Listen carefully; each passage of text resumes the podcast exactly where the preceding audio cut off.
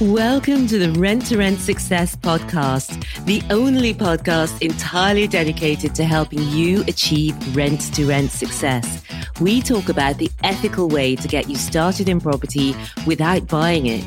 This is our place to inspire each other to believe bigger, to be bolder, and to be game changers for good. Property investors and sisters Stephanie and Nikki Taylor are your guides on this exciting ride. Let's start up the engines and get ready to fly.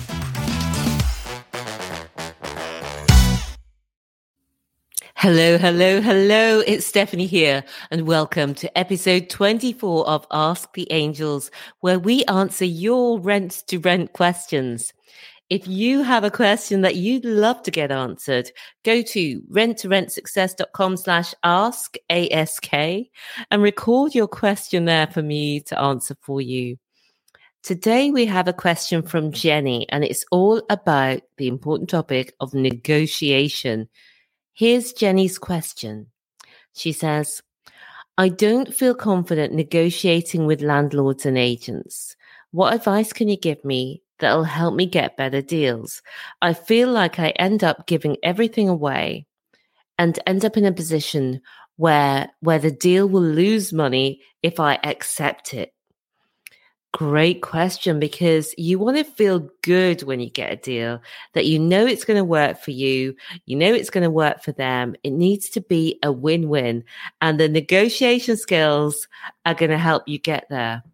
I can totally relate to what Jenni's thinking and what she's saying. I was not a good negotiator. I didn't have a lot of experience with um, negotiating, and my skills have developed over the years as we've gained more knowledge and more experience.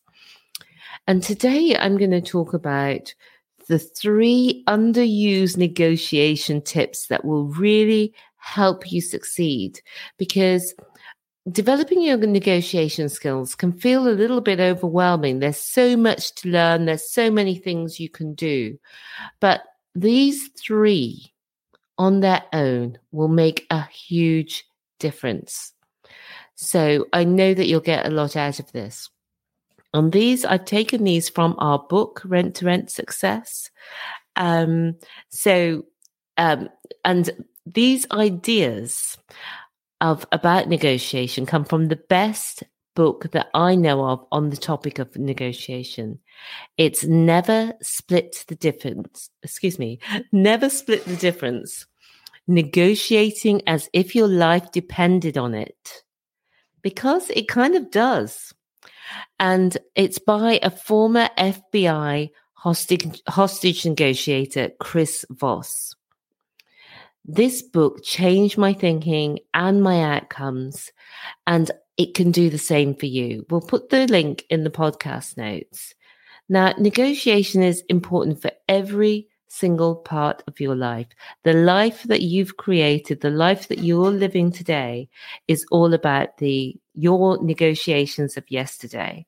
The job that you have, the business that you have, the family that you have, um, well, the family, if you're, I mean, the family you create, not the family you were born into, are all a result of your negotiation skills and what you're able to create in the world. So these three tips will help you up level and they're really simple too. Tip one is reflect back reflect back. And what I mean by that is Voss talks about the concept of mirroring. Hard word to say, mirroring. This is where you repeat the last three words or the important few words that someone has just said. Similarity is so comforting to us as humans one study found that waiters got a 70% higher tip when they practiced mirroring than when they used positive reinforcement. So they got more tip when they practiced repeating the words exactly or repeating a few of the words exactly than when they were just being generally complimentary. Mirroring activates empathy and bonding. So, mastering this one step will help you learn more than anyone else in any given situation. And knowing more will reveal to you how to pitch your offer more effectively to solve the other person's needs. And these needs are often not what you assume. So work hard not to assume. Mirror, mirror what people say. So that's tip one. Reflect back. Tip two is point out the problems. So often, landlords or agents may have vague feelings of uncertainty that they can't put their finger on, but these will stop them from moving forward with you. Bringing up these problems and talking about them actually makes the problem seem smaller and less worrying. It's so counterintuitive, but it works.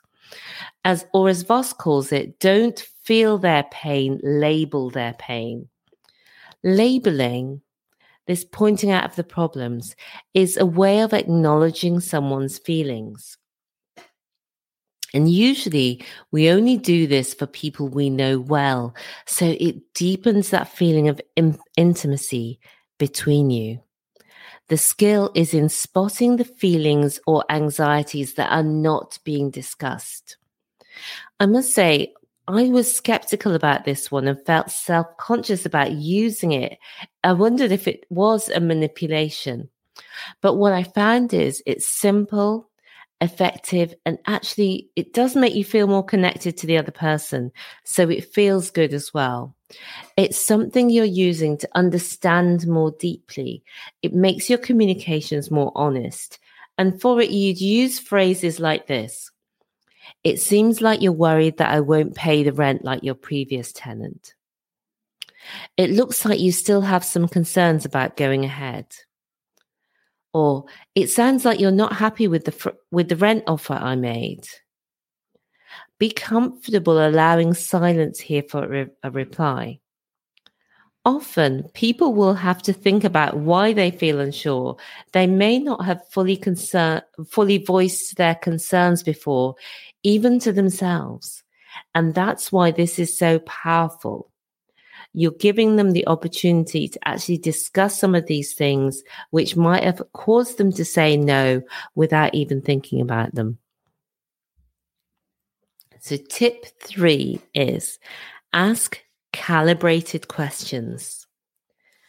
When someone answers a question, delve deeper so that you can fully understand their concerns and their thinking. Ask the right questions. Voss describes calibrated questions where you invite the other person to tell you what the problem is rather than causing conflict by telling them what the problem is. Here are some examples. It's all about not assuming. So, an example might be How can I make this better? How would you like me to proceed? How can we solve this problem? Calibrated questions make the other person feel like they are more listened, sorry, feel like they're more listened to and feel like they're more in control. So that that's the three tips. And I want to leave you with another three final thoughts about this. And these three are simplicity, that's number one. Leave the door open and follow up. So, simplicity. This simplicity is your friend. Our brains do not like confusion. We do not like having to work things out because it feels like it takes too much energy. And as the well known marketing saying goes, a confused mind never buys. There are lots of different ways to structure a deal. We find it best to offer the landlord or agent two ways based on the information you've learned from them and their wants and their needs. So give them two options. Don't give too many options. Secondly, in all your negotiations, leave the door open. We've had a number of occasions where landlords have originally turned us down saying our offer was too low and came back to us years later after really looking at their costs and seeing that our rent was actually better than they were receiving after paying all of the costs. Finally, always follow up. It's so important to follow up with all your landlords and agents. Use a system that helps you to do that. There's no need to wait until you're in, um, negotiating your first rent to rent deals to begin improving your negotiation skills. Try implementing some of these strategies when negotiating simple things such as household chores with your family. Role play rent to rent scenarios too. We've noticed in Kickstarter that role play makes a huge difference. Role playing helps you settle your mind. It helps you build your confidence and it shows you what you know. And that is often much more than you thought.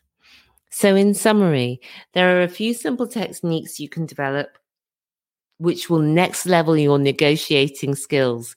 These skills will give you deals that you actually want to do instead of deals that make you go, ugh. So you want deals that are a hell yeah, not deals that are a, oh, I'm not sure if this is good anymore. And so I'm just going to summarize the three negotiation tips we talked about we talked about reflect back. So summarize the important few words that someone says. It helps them feel really understood. Two, point out the problems. This deepens the intimacy between you. And also, it encourages people, the landlord or agent, to talk about what problems they see. And three, calibrated questions. This helps you to deep, de- delve deeper into people's thinking. Why do they think certain things? What has their experience been?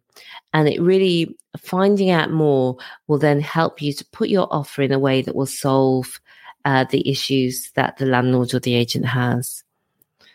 And remember, in all negotiations, the three things to always remember there are keep things simple. Make sure that what you're offering is really clear. Two, leave the door open. If it's not a yes immediately, make sure that you leave the door open so you can go back.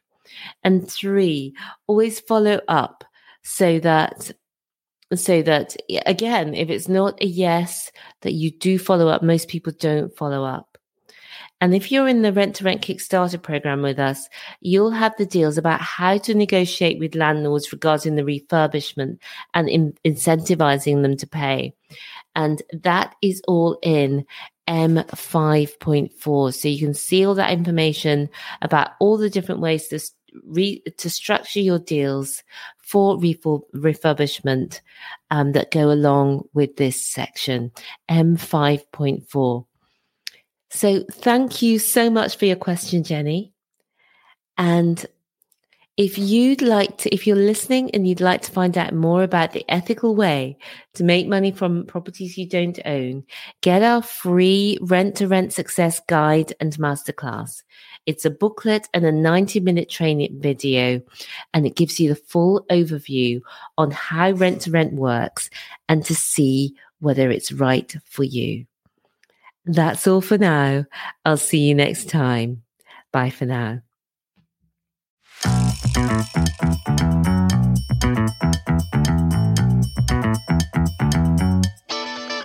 Thank you so much for being with me here today. If you would like more, we've written the number one best selling book on rents to rent. You can find it at rentstorentsuccess.com slash book. Reviewers on Amazon have described it as the best rent to rent HMO book and also as a definitive reference guide and inspirational. Take your next step today and buy the book. You can find it at rent number two rentsuccess.com slash book. And I'll see you again next time. Until then, remember, believe bigger be bolder, be a game changer.